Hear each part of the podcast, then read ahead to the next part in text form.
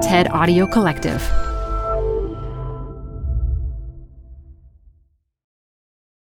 If you want to hear where do you get that this holiday season, Uncommon Goods is your secret weapon. Uncommon Goods is here to make your holiday shopping stress free by scouring the globe for the most remarkable and truly unique gifts for everyone on your list.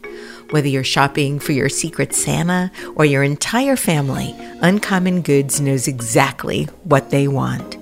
Some of my favorites are the personalized word search blanket, a cozy, soft cotton throw secretly filled with the names and birth dates of my loved ones. To get 15% off your next gift, go to uncommongoods.com slash design matters. That's uncommongoods.com slash design matters for 15% off. Don't miss out on this limited time offer. Uncommon Goods. We're all out of the ordinary.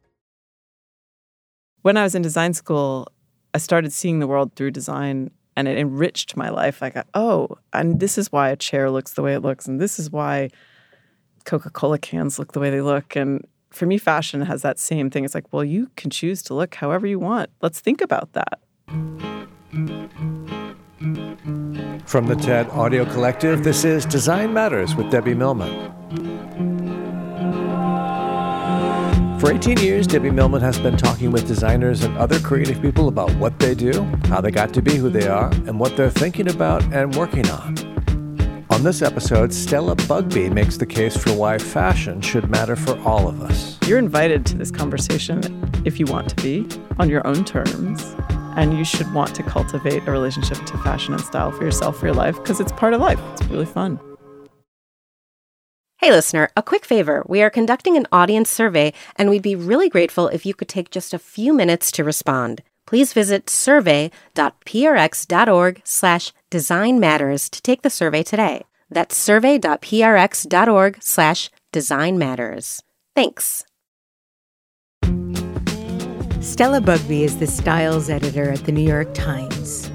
How does one get to be the styles editor at the New York Times? Well, if you are Stella Bugbee, it has been a winding road through the world of New York media. Stella got her start in advertising and later became the design director at Domino magazine just as print was getting overtaken by all things digital. She then led the relaunch of New York Magazine's The Cut, which became a wildly successful online style and culture site. Now at the Times, Stella joins me today to talk about her circuitous journey through the terrain of contemporary media. Stella Bugbee, welcome to Design Matters. Hi, thanks for having me. Stella, I understand you were born in a giant mesa with no electricity or running water in New Mexico. yes. Why there? um, they were living in Los Angeles, my parents, and looking to go back to the land. And my father tells the story that they rolled out a map of America and sort of looked for a spot that seemed remote and interesting. I, I, did then go back and find a whole Earth catalog. I think it was from like 1975. Mm, great. That said you should catalog. move to New Mexico. And I thought, I wonder if it was really their idea or they were just responding to the zeitgeist. They ended up moving to Washington, D.C and then moved to Brooklyn as you went into fifth grade, I believe. And I uh, sixth grade. Yeah. Sixth grade. Yeah. Sixth grade.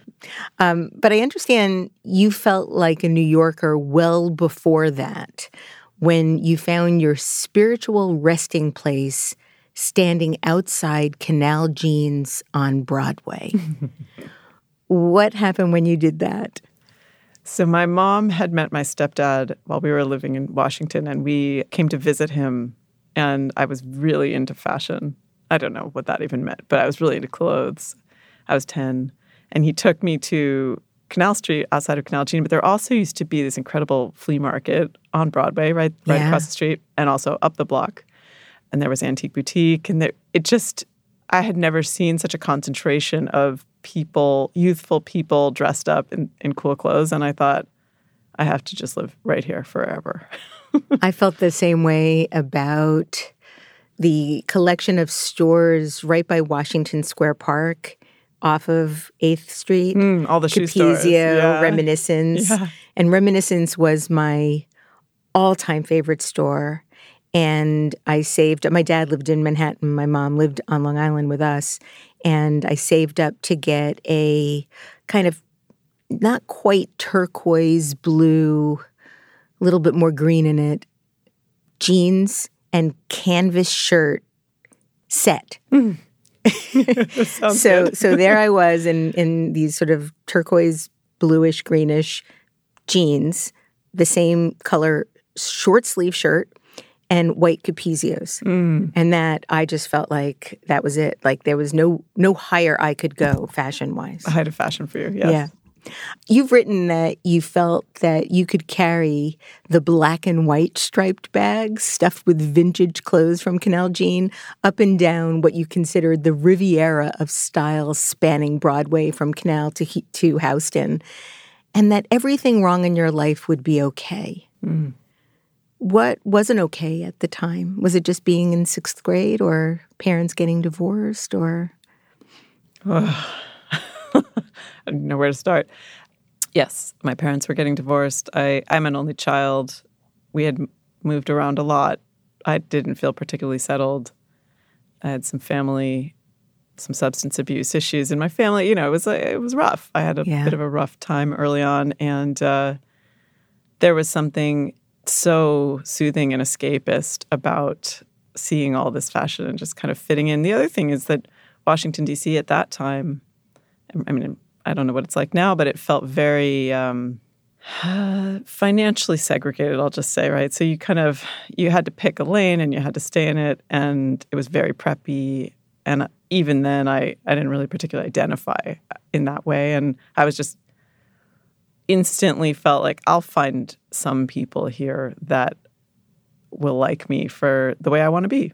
And that was pretty obvious, just waltzing up and down that particular stretch of sidewalk. And it, at that point in New York, it felt really expressive. You know, you just saw people walking around in wild outfits all the time. I really had the sense as I was starting my research for today's show that you were a native New Yorker. And I went into my research thinking that, and then found out that no, you were born in, you know, in New Mexico and then lived in Washington. I just had this sense that you were a true blue native New Yorker, as I am. Hmm. and but I'm glad that that you're honorary. I think if you wherever you spend junior high school is who you are. I think that's true too. Absolutely. like that, that's so formative. That becomes you. Your grandmother worked at Bonwit Teller. For those that might not know or remember, was the Barneys of Los Angeles in the 1960s and 70s.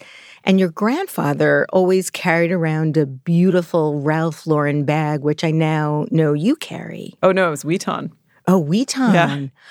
Oh, Yeah. so interesting. He loved Vuitton, and he was very, very showy in a funny way, but also kind of dandy.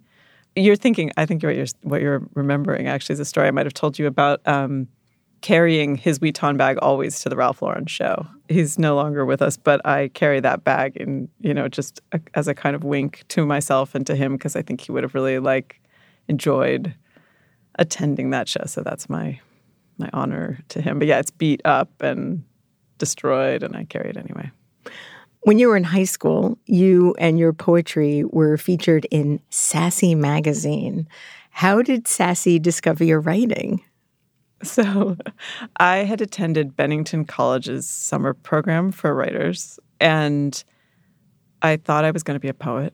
I thought really legitimately thought that was going to be my life. And I um, had a teacher, and she got me very involved in a program that worked with deaf poets. And we would translate each other's poetry. And through that, I got into the New Nuyorican poetry, Poetry scene. cafe. yeah, it's like Yeah. it's quite a moment. Did you do slams? I did. So I wasn't very good at them, but I did participate. And then I don't actually know how Sassy came about, but I think somebody saw me there and they were doing a whole story about teenage poets. So I was one of maybe three or four people featured. And I was, you know, very, very certain that that was my career. I was adamant.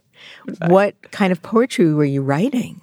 Um, not very good poetry actually I, you know i mean teenage poetry I, I, was i was really interested in poetry actually i think it's still something i'm actually quite interested in and have become interested in anew even in the last five years or so and thinking about the way that poetry applies to what i'm doing now i know that sounds really pretentious but but it does in terms of headlines and things like that.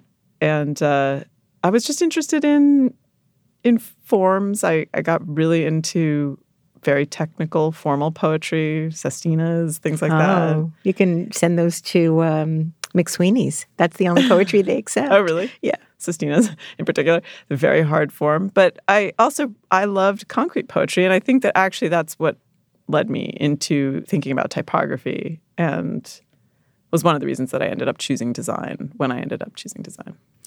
Magazines were abundant in your house growing up. Your parents had a subscription to Interview Magazine and Vogue, which you started reading when you were young. Um, you also had a subscription of your own to Martha Stewart Living. Um, what did you think of these magazines at the time? I think that I'm someone who very much bought into the idea of aspirational lifestyle as a young child. And it was very real. You know, you, you sort of felt like if I get Martha Stewart living and I learn how to make cookies and make people happy and have a nice home, my life will be better. And I think a lot of that did stem from the tumult of my earlier childhood and um, wanting stability and, and things like that. But I really, I loved imagery. I think there's something about the kind of imagery and the styling of editorial imagery that I bought into 100%. I really loved it. Yeah. And um, whether it was Vogue or whether it was Interview, which was super cool, or whether it was Martha and food, and I don't know, I wanted to live in those images. Did you have any favorite models at that time? I didn't. Models have never been the thing that interested me. I was always really interested in styling. And you know, I I spent a lot of time thinking about Vogue and thinking about old Vogue, you know, later on in my career. Grace and, Mirabella Vogue or no, Diana Vreeland? No, Anna Vogue oh, because Anna Vogue. that was my Vogue. And I think she was really speaking to a kind of perfectionism that had a certain appeal to me at that time. Like it the, the idea that you could be perfect, that you could aspire to be perfect now. Of course, I know that that's not true, but at the time, it was alluring.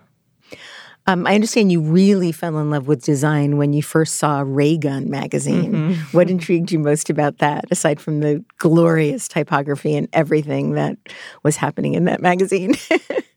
I think it broke every rule. Yeah. I was a first year art student at Parsons and trying to pick a major and I could have gone any number of ways. You know, I was really interested, and I, you know, I was also studying writing at Eugene Lang. So I, I thought, well, what do I want to, you know, do I want to be an illustrator? That was really fun, and briefly toyed with that. But then there was such a magazine moment happen. It wasn't just Ray Gun; it was Wired. Was wild. Wired was like just doing the most experimental, interesting stuff with language. And I think again, getting back to that concrete poetry side of things, I was fascinated by how far you could push language and still have it maintain readability and what it felt like as a reader to be encountering language all blown up. And it just felt like this really experimental, rule breaking moment for typography, for language, for editorial, for creating a scene. Though you really loved fashion, your parents didn't think it was a valid thing to study or to devote your life to. How come? Yeah, I have said that before, but I think I would revise that. I think it just wasn't part of our consciousness. It wasn't that they actively would have said, like, don't spend your time doing that. It just.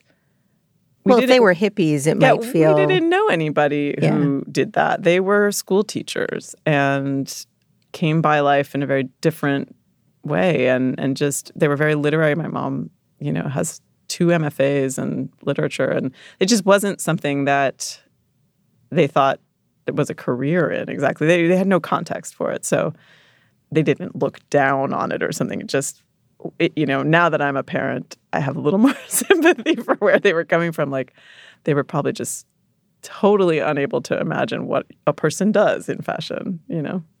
You mentioned that you went to Parsons as well as Eugene Lang. So you double majored in design and writing. Aside from poetry, what other kinds of things were you writing? I initially thought I would study poetry and creative writing as intensely as I studied the art. But what happened was I got into the art and I just fell in love with design, like really and truly. It was like I didn't know that a person could spend their whole life thinking about this stuff. And once I realized that not only could you, but you could live doing that, uh, you, you know, you could make a living. It was like a real job. I, I, I kind of abandoned thinking about poetry because it felt so much less connected to what was happening in the world. And I just really wanted to be at the center of what was happening and, and kind of in the center of culture. Though I loved the writing and the poetry, it felt much more niche to me at the time. So I was I was sort of um, I sort of abandoned it to be honest. I didn't end up graduating with the double degree. I only ended up with the BFA. You worked for Kate Spade when she and Andy Spade opened their first store on Thompson Street. And you said working there was a revelation. And when you were a sales girl at the original Hatbox size store, you felt like you'd been invited into a dreamed up world of creativity and old fashioned wholesomeness. I'm wondering what's the biggest thing you learned from Kate Spade and working for Kate and Andy? Well, every detail mattered to them and that was a an important lesson. But also, you know, you have to you have to remember that in in the 90s there was no internet, and so all your references, all your visual references, they came through hard work. You had to track them down. You had to accumulate a knowledge base that that was yours, and they were so aesthetic and so knowledgeable and so tasteful actually you know in their own personal lives and they were trying to take all of that knowledge and translate it into a brand, a fashion brand. And that was really cool to watch somebody do. And it was early days, small, tiny little store, and you didn't really know what was going to come. And I mean, now it all seems like inevitable, but at the time it just felt very creative. Well, it was so different than anything else. There was so much context to the way they were creating their store and the aesthetic of their clothes and the whole Kate and Andy Spade experience. I have so much more respect now, even than I did at the time, for how difficult it is to start a brand from scratch, especially a fashion brand, and have it resonate with people and as quickly as that brand did. I mean, mm-hmm. it was, you know, she had a background in editorial as well, and he had a background in design and advertising. And so I can look back on that and realize exactly the levers that they were pulling and all the tools they were using. And they had a ton of experience going into that building of that brand. But it was not a sure thing, you know. I mean that it's an it's an amazing endeavor to take on and and have the confidence to try something like that. And then for it to succeed as wildly and as quickly as it did just speaks to how how sure-footed they were right out of the gate um, and I think I got to see that up close. And it was very natural to them. It seemed very natural to everybody who worked there. I'm glad that that brand still is around. Yeah, and, and and to see how it's weathered these massive changes, you know, versus the small, you know, indie production that it was yeah. initially. You worked seven days a week when you were in college. You also had an internship with the legendary magazine designer Roger Black while you were at Parsons. And you worked on publications including Men's Health and Reader's Digest. And you said it was there that you learned graphic design was good training for decision making. Mm. And I'm wondering if you can talk a little bit more about that. Mm-hmm.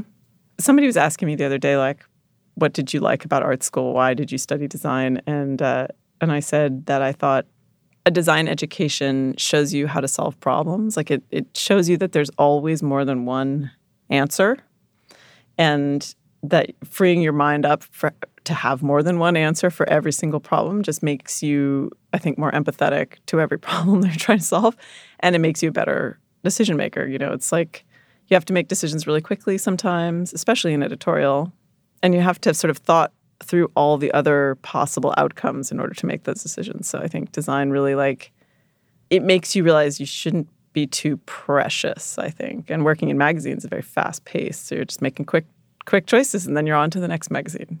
And it's also very subjective. You know, there there's not only one answer to every question, but there are many that are really viable.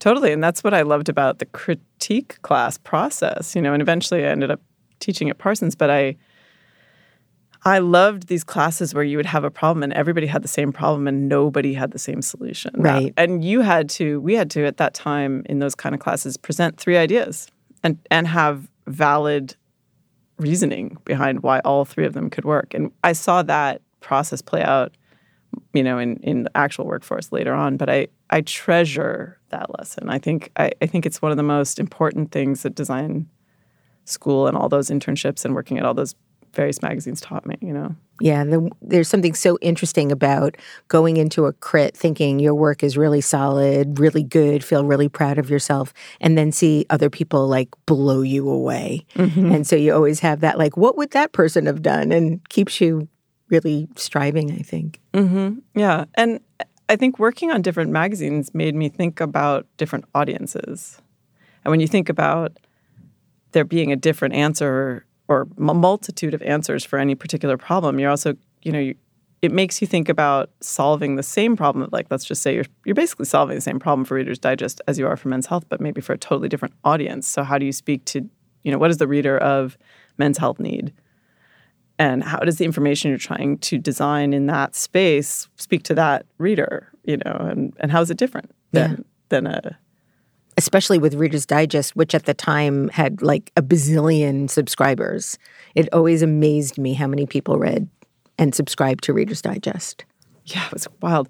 The other thing is, I didn't care about either of those two publications personally, right? I wasn't invested in their content that I was working on, which I think was also a good lesson because I didn't have to be necessarily to to dissect them as problems to be solved, right? Mm, yeah. So right out of college, you said that you got a job doing the exact thing you wanted to do, but within six months, you realized you did not want to do that job. and so you called your mother and said, I picked the wrong profession and it's too late. Now I'm stuck for the rest of my life. And she said, Stella, you're 22. You have plenty of time to change. You disagreed and told her she didn't understand that you had at that time invested so much in your career. You don't have to tell us what the job was, but was that when you thought you should have gone to culinary school instead? Well, let me be clear. I loved that job. Okay. and I loved those people and I loved that. It was really, I didn't think I picked the right profession, period. It was not that any job would have been the right job for so me. So it was uh, working in design. Yeah, I was I was worried that being downstream from the decision making process was upsetting to me at the time. Right, which I'm sure is a relatable thing for a lot of young designers. And I knew even then that the design part of it was only satisfying to me when I had some say, at least, in the content part of it.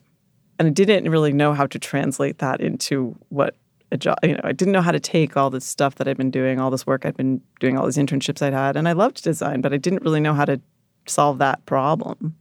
Did you have that much confidence in your des- in design decision making at that point to feel that you could do the bigger job? I didn't know what the bigger job was. Mm. So yes, I did. I had enough confidence to go start a company with my two colleagues and friends from college so that I could have a little bit more control and be a little less downstream.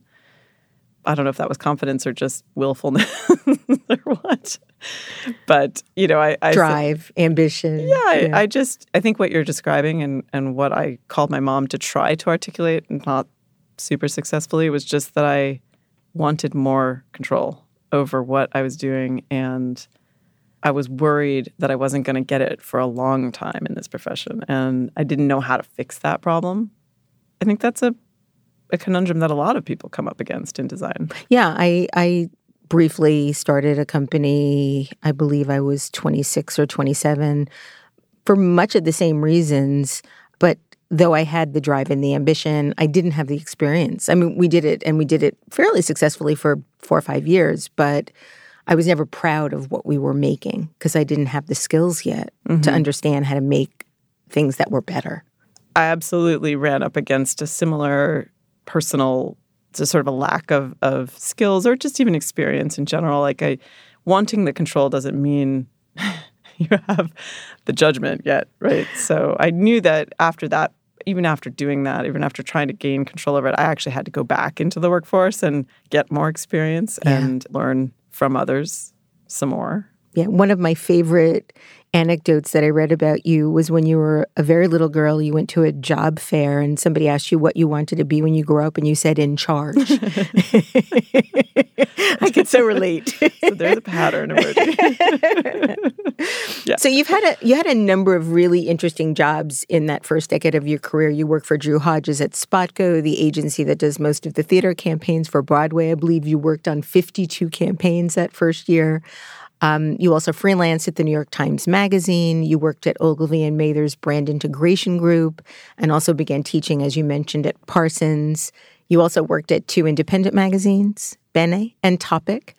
Now, during this time, you also got really sick. Can you talk about your diagnosis and what happened after?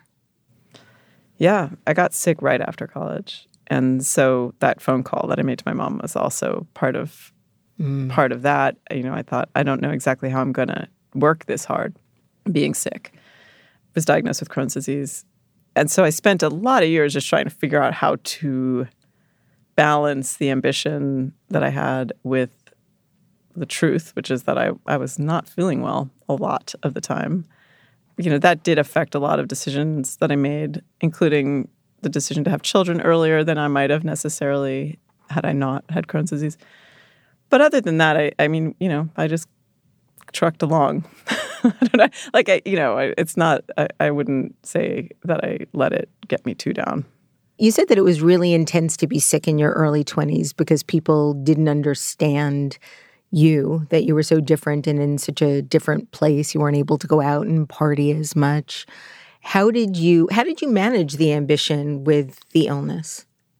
Well, also to be fair to to other people, it's not something I was talking about with anybody. So I did, it, you know, if people didn't understand, it's also just not something that I was super open with. It it wasn't something anybody was open with back then. I don't think as much as it is now. Now I meet people who tell me they have Crohn's disease all the time. It's sort of a common diagnosis, but back then I felt very embarrassed.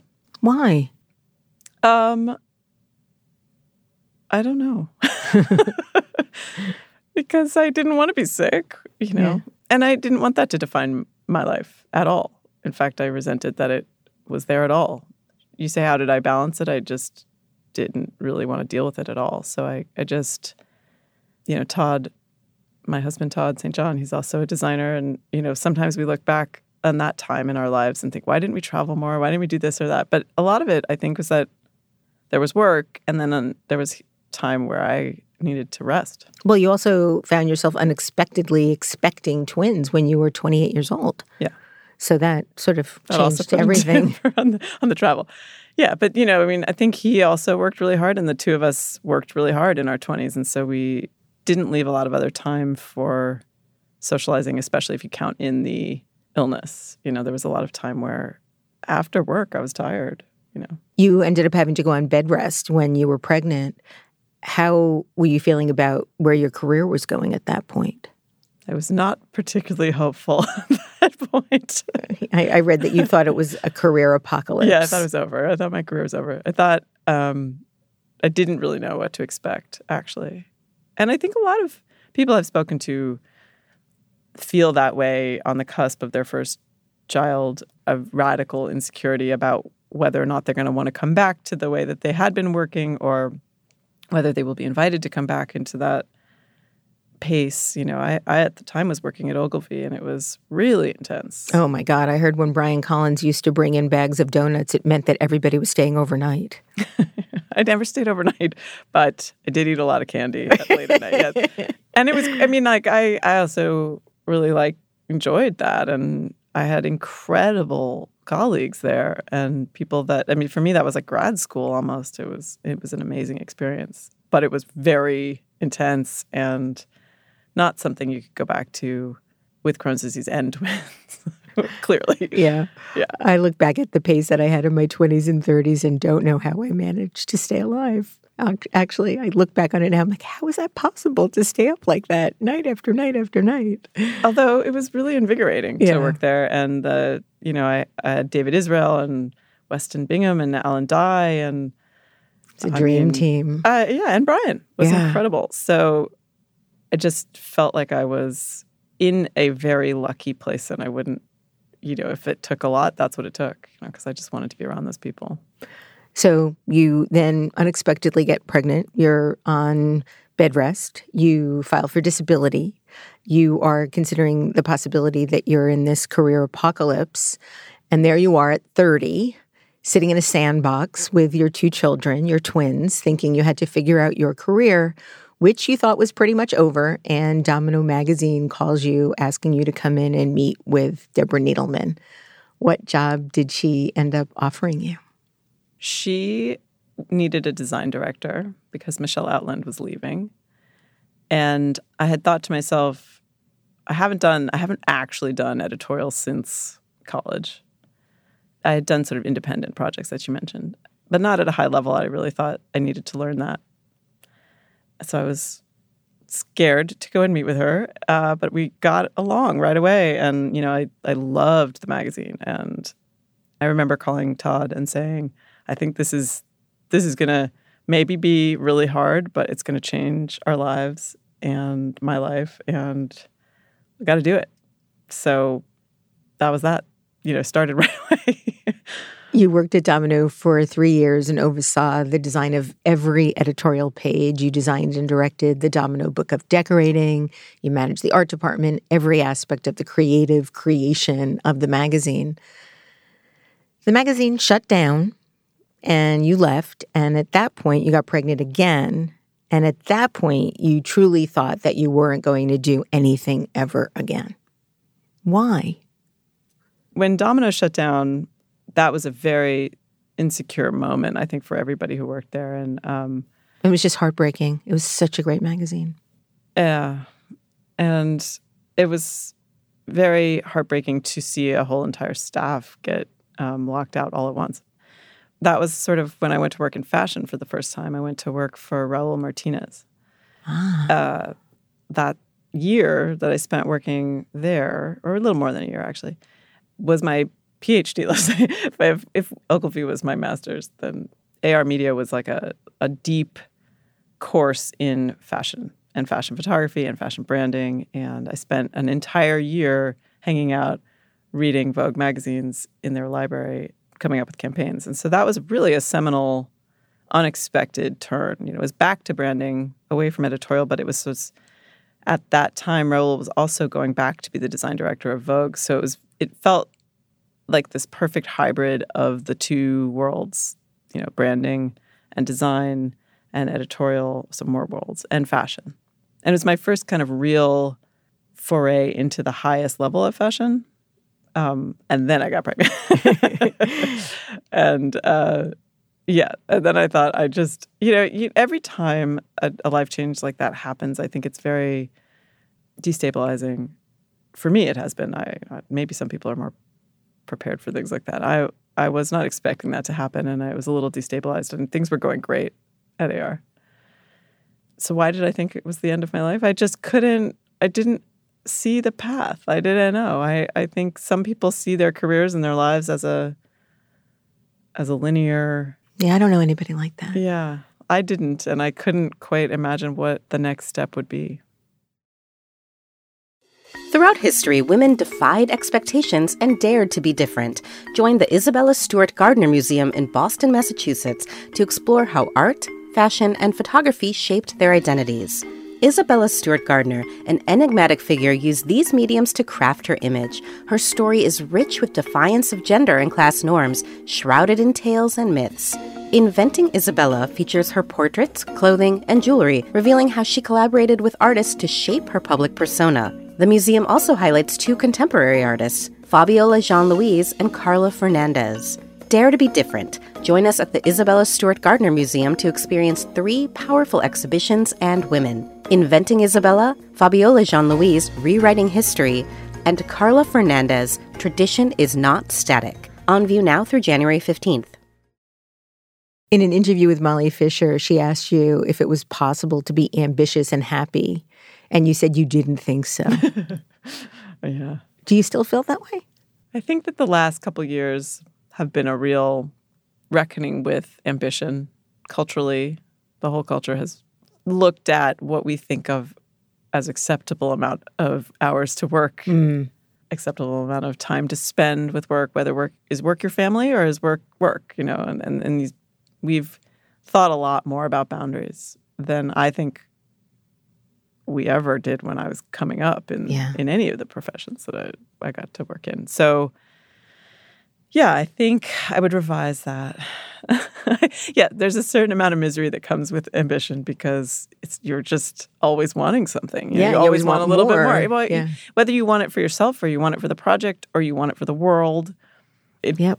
you you know that's a good thing, right? To always be striving to to try to get something better, or you know, be- you know, make something better, bring something out of a group of people, whatever it is, may leave you a little wanting in the end because you you never quite achieve the ideal. But I'm trying to be both. I'm trying to be both happy and ambitious now. Yes. Same. Same. Yes. Yeah. But I think I think culturally we've adjusted our expectations a little bit as a whole entire culture, and that's been really interesting and I think healthy and good. yeah. Actually, I do too. I think there's something really wonderful about the idea that you don't have to go into the office every single day. yeah, or just like the the horizon for what's possible.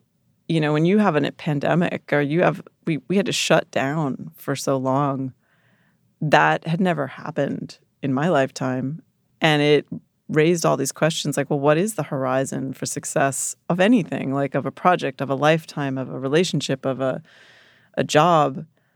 If you have to put everything on hold for two years well that just stalls everything that you, you thought you were going to be doing. And maybe that was okay and it gives you a moment to reconsider what you should be thinking the horizon is for some mm-hmm. for something i don't know if i'm making any sense yeah, no, like absolutely. that adjustment or the correction we are now in because of the ability to take that adjustment, I think was really one of the most important things that's happened in in my lifetime to the whole world. I can't think of anything that's had that big of an impact on how we think about time mm-hmm. and how we spend it.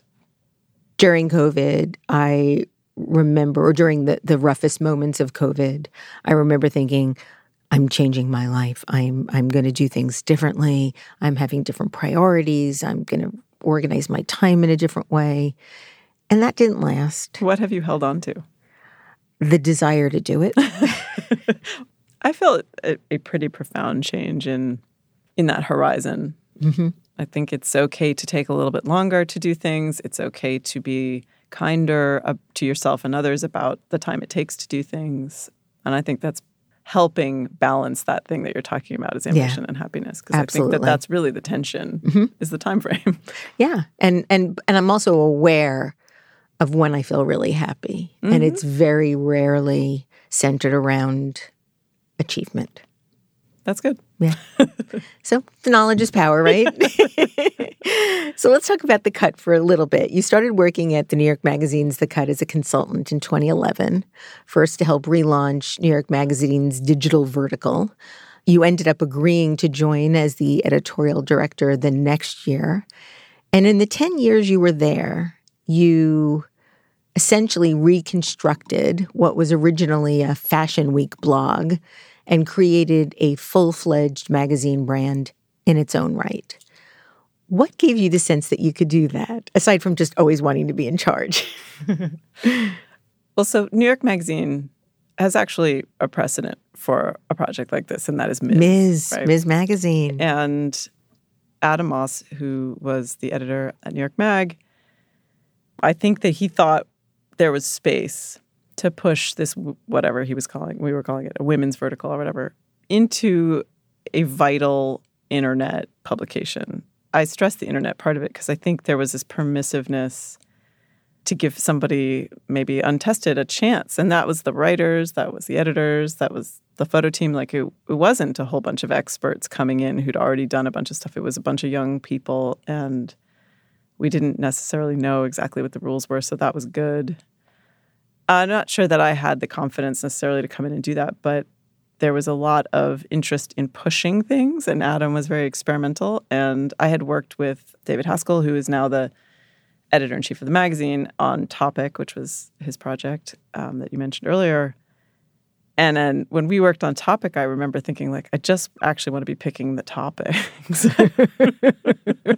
it was Rob Giampietro and me and and David. And while I was of course interested in in the design, I was so much more interested in thinking about assigning stories for a specific topic or picking the topic and then thinking about how to represent that. And so David, he knew that that's sort of where I, my interest lay. Plus, I'd been working in fashion then for a year at that point um, before that. And it just was a strange job. And I had a strange resume. And it enabled me to pull upon everything I'd done up to that point.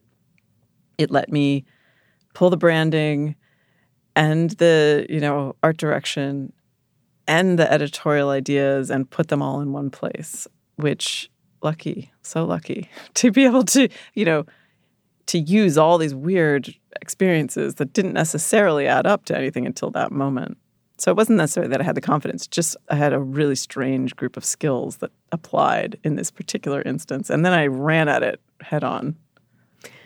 I found this quote, something that Adam Moss said about you when he hired you. Um, the very unusual thing about Stella is that she has this big, important editorial job and has never been an editor before.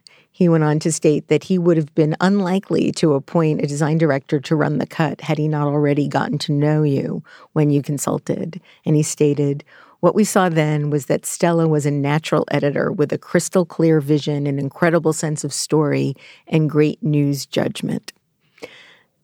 Stella, what I love so much about this is that you succeeded by creating a magazine and a brand that you've described at various times as a smart, funny, clear eyed look at fashion, beauty, and issues that matter most to women that also blends a literary feeling with a punk feminist sensibility. like, what could be better than that? How were you able to sell that and figure that out in such a figure it out and then sell it in such a clear-eyed way. I mean, that's what he said in a clear-eyed way. My main goal was to create a space where the people working on that project could say whatever they wanted to say in the tone they wanted to say it in. So it was always very much about the community.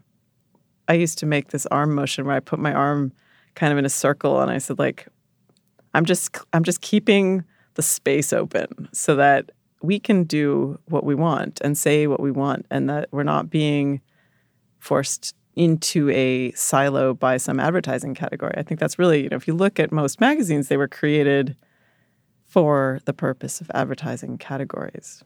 And you created this for a certain sensibility, it feels like an attitude almost. Yeah, psychographic. I yeah. but, you know, it's I firmly believe that there were people who wanted to talk about serious things and silly things at the same time in the same place, and that was fine. And I, I defended that urge more than anything. And, you know, it changed dramatically year over year over year. And so it wasn't just that um, I had that vision from the beginning. It was sort of like a, well, I, I got that done, what else can we do and and how else can we grow and who else can we bring on and what other voices can we put forth and what other challenges and ideas. And and while that was all happening, the magazine was also, you know, feeding me incredible pieces and and I was working with the people who worked making the print magazine all the time and the editors on that. And I had an incredible partner in Lauren Kern, who's now at Apple News. And she was like sort of my editorial partner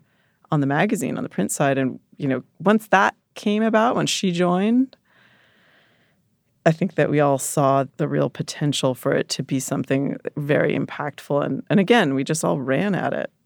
You know, it was, for me, I didn't want to squander that opportunity ever at any moment. I thought, what if no one ever gives me this opportunity again? I have to run at this, you know? And I wanted to give everybody else that sense that we got to run at this because we don't know that that this is a guarantee that we'll always have a a place to say and think and be ourselves, even with the precedent of Ms. having come out of that publication, which is really powerful. And I was operating a lot on on other publications' backs. You know, like I think you mentioned Mirabella. the actual Mirabella right, Grace's magazine was an after incredible Vogue. magazine, mm-hmm. sassy. Like these are there was a precedent for some of what we were doing. Remember New York Women? New York, Woman. New York yeah. Woman. Yeah. And in fact, I met with the editor of New York Woman early on in my time at the Cut because Pam Wasserstein knew her and we went out for lunch. And it was important to me to note that we were part of a pretty healthy legacy, actually. And we were just doing it on the internet for a new audience and building an audience in that space. But a lot of people have tried to do what we were trying to do. And you know, I in fact I have the very first issue of Mirabella, and I got it when we were relaunching the cut in 2018, uh, just as a kind of reference. And I couldn't believe how contemporary it was and how it felt like it could literally be running now. Yeah. I want to talk about fashion a little bit. I love fashion.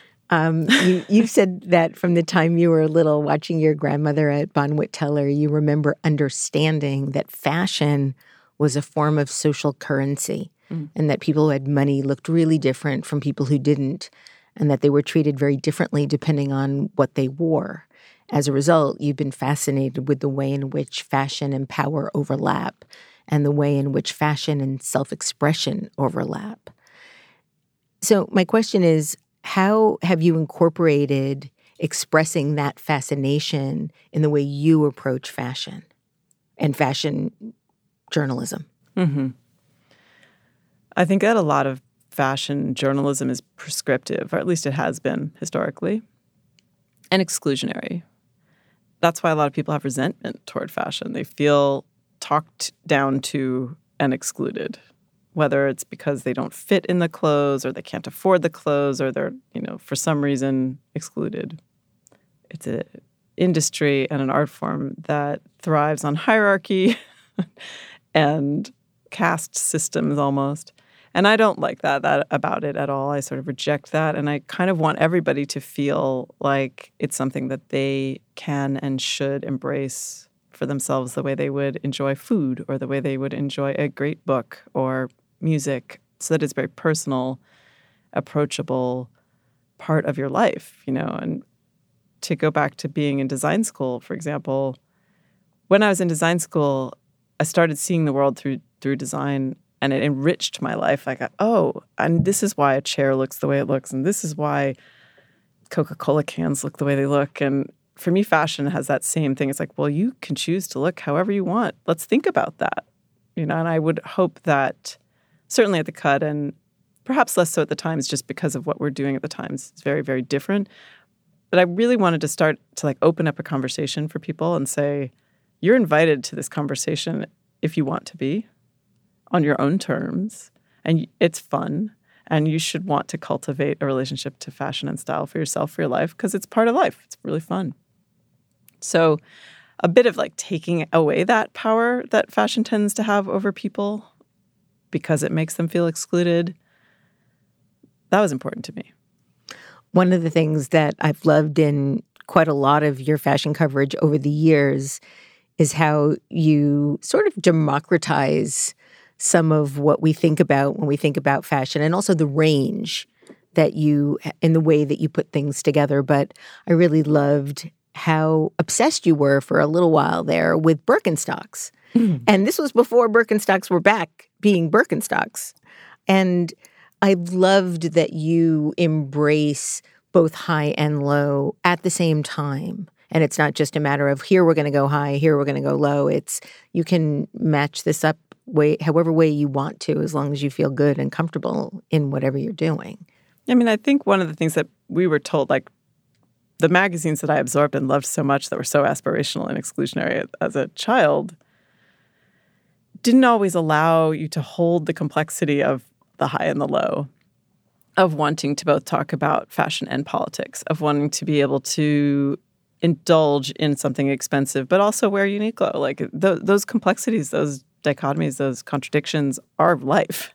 It's what everybody has inside of them. And I think I was really interested in just letting all those things exist together. And I think that that's when fashion becomes meaningful to people. Like one of the reasons why I cover the red carpet and what I think is interesting about, let's say, a red carpet event is that's where most people see the highest fashion come alive. It's where they understand a gown. It's not on a runway. And it's not in their closet. It's on their favorite star, wherever, you know, movie star, musician, reality TV star, whomever it is. And that's very fun space, you know. I mean, it's not stupid. It's very fun. It's very important that we think about the ways in which those intersections happen. So I was very interested in collapsing some of the hierarchy around what was good and what was bad, what was high, what was low, what was accessible, what was off limits, and to whom. That's really important. Is there a difference in covering a Met Gala versus going as a guest to the Met Gala? Oh, sure. Definitely. In what way? Well, I've never been a guest at the Met Gala, to be clear. I mean, I think the most interesting thing for me about working at the New York Times is really thinking about those differences. What mm-hmm. is the difference between covering? What is the objectivity that you bring as a reporter or an editor at the Times? You know, how does that change your relationship to power, to the people in the room? How do you hold those people accountable when you know they're not being honest? How do you critique? How do you how do you do that? By keeping yourself not a guest at mm. the Met mm. Gala. You know, you have to be a little bit outside of that, and that's the price that you have to pay. You know, you you know get to sit in the room and enjoy some of those spoils. However, you have you see what's really going on. Which... So it's a real, you know, that that kind of dynamic. You know, once you're once you're a guest at the table, you can't be a journalist. How do you decide what you want to cover?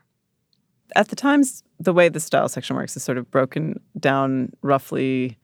We have a fashion team, we have a kind of generalist team, so there's news. There's just stuff that's happening. We got to cover this. It's it's happening.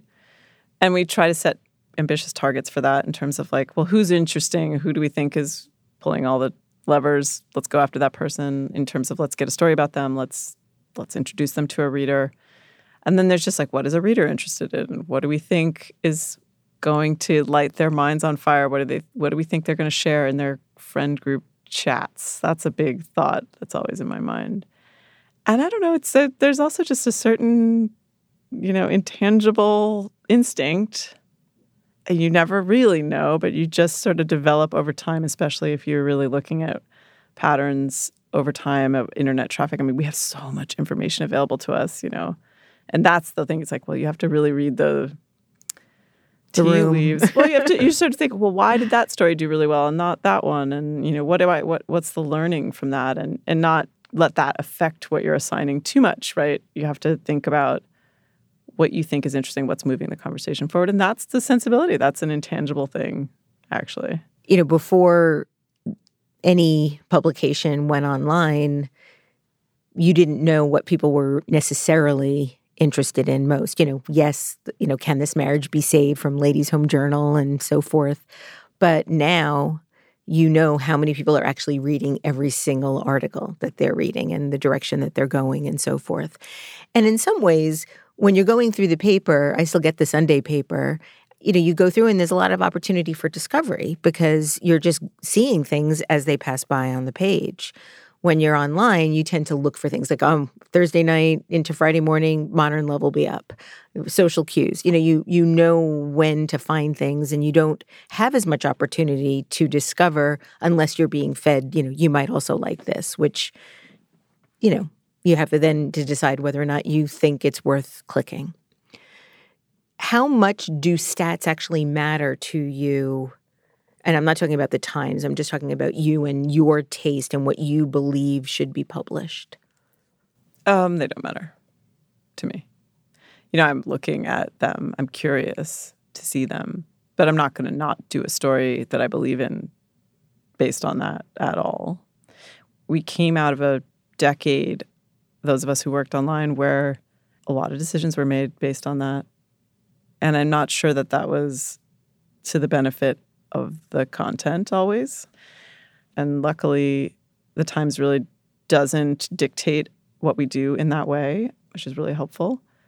But, you know, there are, like, I've developed certain instincts. I know what, I have a sense of, I think, what's going to be interesting to people. And, you know, is there tension in the story? Is it a widely known subject matter? You know, we just did a story about Barnes and Noble. I love that story. Yeah. And I love the images. It was so great to see all the different Barnes and Noble styles. Well, that is a design story, right? Right. A total branding and design story. And several people on my team were like very surprised at how how big of a hit it was. But I knew it was going to be because I think there's this huge interest in that brand, right? A, an innate interest in Barnes and Noble, why it's not succeeding. And I think actually people want it to succeed, right? Yeah. So what what were they doing? And they're doing something really weird, actually. And I kind of thought oh, that one will probably be a hit. And you're just you just develop instinct for what you think people will want to read. Um, and I'm, I'm certainly not always right by any means, but that's kind of the way I use that information that I get every week is like, and actually every day is um, just a sense of like people really are interested in in things that they already have emotional investment in. You know, like you write about Victoria's Secret, like people are going to read it. They're curious about that brand, Yeah. regardless of what you say about it. You know, so there are there's certain topics that you you sort of recognize will be interesting. You've written that runway show going requires stamina. Is that because of the pace? Yeah, there are people who just love going to fashion shows, and I think they're really interesting, especially if that's your beat and that's what you cover. But the grind of going to maybe like 50 in a row, if you're especially if you're a visual person, can get you have to pace yourself. It Yeah. gets really it's a lot of images if you if you're thinking about it that way. I mean, I'm sure it is experiencing that just on Instagram when I'm not. Let's say I'm not in a I didn't go to Milan or something. I'm experiencing it as a reader and as a viewer. It's a lot to watch other people experience it. You know, Yeah. imagine being there. It's a lot of images. How do you feel about your own fashion when you're watching shows or in the midst of the fashionistas? Probably like most people, I have a fraught relationship with fashion. You know, if we're talking about what I wish I could have, this is what I have. But this season, I tried a different approach, which was while I was walking around and, and going to shows, I started keeping a list on my phone of reminders of things that I actually like so that I wouldn't lose sight of my own desires and my own taste. Just to remind hmm. myself, you know what? You really like this and you really like this. And this is a hard one, decades long project to develop what you actually like. Don't be too swayed just because everything is shiny. And that's a different approach than I've taken in the past. And I think that that's been healthier because otherwise you can get very wrapped up very quickly in kind of the dizzying aspect of all of this new, beautiful luxury, very distorted reality, Mm-hmm. which most people, you know, I don't think most people change their fashion every six months. Well, it's just that and technology that have that sort of forced obsolescence embedded in it, which is so hard to manage emotionally because you want to sort of be stylish or in style or have the latest, greatest, whatever. But that's a lot of pressure. It's a lot of money. It's a lot of consumption. I mean, the real hardcore fashion is for the very young who change their fashion all the time and are trying to figure out who they are and are using style as a tool to do that, or the very wealthy who can afford to do that. For the vast majority of us, And the very skinny. Yes, the the body that can handle that kind of change and can afford to handle that kind of change. The vast majority of us will buy a coat in 1990. I'm looking at you. I know. Oopsie. I know you still have a coat that I admire from 1990, and keep it right. And Yeah. and so there has. To, how do you bridge that continuity of self over year over year? That's not something that you can sustain changing all the time, most of us. So then you have to develop your own personal taste, which I think gets back to my goal for all of us, which is like cultivate your own taste. Have confidence in what you like. Make your list. This is what I actually like, so that you're not feeling swayed all the time or ins or insufficient because you can't participate for whatever reason, money, age, body, any of those reasons. It helps to have a strong foundation and understand what you actually like. And then I think you should just totally lean into that. No trends, nothing. Find yourself and enjoy yourself with fashion. Um, that's the main, my main goal in life Just have fun with it. is to divorce it of its power over our minds and you know and, and, and to, to gain some control over that and say like i really love this I love it the way I love this couch that I bought 25 years ago, and I keep recovering this couch. Well, you know what? I love this coat I bought in 1990, and I'm going to keep wearing it. You know, I think that that's really important both for the earth, for our minds, and for some some semblance of control over that industry. You said that we can't fix how anybody feels about their body, but we can disabuse people of the idea that certain styles are only for certain people. Do you think that designers are really paying more attention to that now? There was a moment where I think we saw this little window open up and it seemed like that was going to be a priority. I've actually seen incredible backsliding in the last couple years. This season was abysmal Mm. for body inclusivity. You know, you'll have one or two people in each show, and some some brands are doing great. I should, you know, say that. But then I think, you know, with the introduction of Ozempic, it's like everybody just gave up. I don't know. I mean, I- you know, it, it felt it didn't felt of it very that way. Yeah, it felt like market change all of a sudden. And you know, fashion is cyclical and it's not that deep as we would like it to be. So, you know, some of these changes that were kind of promising and exciting, we'll see if they stick. you know. Well, you've you had a lot of ability to help reframe the way people think about style and beauty and size at the cut. Do you feel you're able to do that at the Times as well? The Times project is super different. You In know, what way? Well, it's not a luxury sales project. Like we're not making fashion shoots. We're not really telling people what to buy so much. I mean, there's Wirecutter, but we're not a luxury fashion magazine. We're a news organization. We're part of a news organization. I don't see my role as sorting through and telling people what to purchase Mm. you know, even our critic, Vanessa Friedman, she's not doing that. We're not No. doing that. You know, we're we're taking what's happening and we're explaining it to people, but we're not saying, you know, here's the 10 greatest coats you can buy right now. That Yeah. is not part of the project. So it's really different. And I don't really even see that as part of my job as much as it is to document what's happening in fashion right now. Right.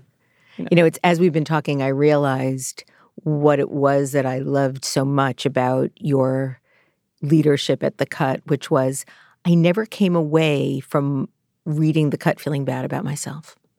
And I'm not really in the same position when I'm reading the Times because it is more journalistic and uh, it's not as um, whimsical, I guess. But I hope that your voice can come through those pages as you continue to work there. Well, I would certainly hope that you would never read the style section and feel worse for wanting to know about any of that information. Yeah, that that's true. important. And to treat the subject matter seriously, I think that's a big important characteristic of of the style section is that we take it seriously as they as seriously as anybody takes anything that they do there and but we also still have a lot of fun. Yeah. Yeah, and I wouldn't want anyone to come away reading one of our stories feeling worse about themselves or bad for wanting to know about Yeah, it. And yeah. you know, I think a lot of what we do actually is give per- people permission to enjoy the stuff that we're covering. And within the context of the New York Times, that's pretty important because there's a lot of very serious, gut wrenching stuff that happens in the sections other than mine. And that's okay to then turn to us and enjoy yourself over here. I think Yeah. it's really important to say it's okay. It's okay. Come in, come on over here and enjoy yourself. Yeah. Stella, this is my last question. Um, you've had a long, illustrious, circuitous career, but you've also had some painful, harder times. And you've written about how when you look back, it looks like it was intentional. But you're old enough now to admit that that was not the case. It seems like it was premeditated, but it was all accidents the whole time. I think that's really um, helpful for people to hear as they're navigating their own ambition and their own career paths. It seemed like at the time you had no idea whether you would recover from the various obstacles in your path. How do you think you were able to overcome those obstacles? And what has it taught you about control? Yeah, I have said that I felt like it was an accident, but actually, you know, one of the things I've been thinking a lot about in the last couple of years is that I looked at all these things as opportunities. So they felt accidental or they felt like op- they felt like unexpected is maybe a better word. But I was always able to look at each opportunity or each experience and say, well, this will complete a little puzzle piece that I'm missing. Mm. I don't know about fashion. Not really, not at the level that Raul Martinez knows about it. What can I get by working with Raul Martinez? Like, that's the highest level, right? He's really good at it. What will I learn from this man? And it wasn't necessarily clear to me what I would do with that, but I knew that it would give me this critical piece of knowledge and and a way of looking at the world.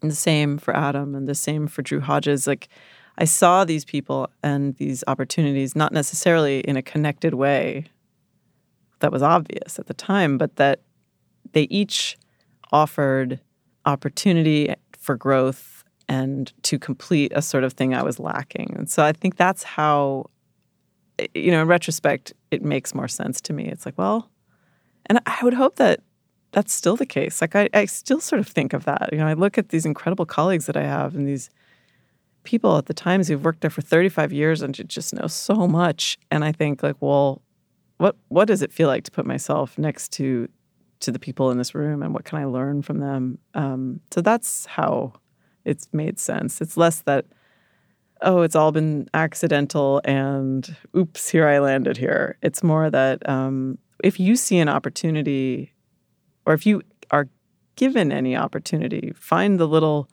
core inside there that's going to give you the most knowledge that you can then take and apply to something else. Or try to find the thing within any experience that completes a missing part of your education. Stella Bugbee, thank you so much for making so much work that matters. And thank you for joining me today on Design Matters. Thank you for having me. Absolutely. it's been a pleasure. To see more about what Stella does, all you need to do is read the style section of the New York Times. This is the 18th year we've been podcasting Design Matters, and I'd like to thank you for listening. And remember, we can talk about making a difference, we can make a difference, or we can do both. I'm Debbie Millman, and I look forward to talking with you again soon. Design Matters is produced for the TED Audio Collective by Curtis Fox Productions. The interviews are usually recorded at the Masters in Branding program at the School of Visual Arts in New York City, the first and longest running branding program in the world. The editor in chief of Design Matters Media is Emily Weiland.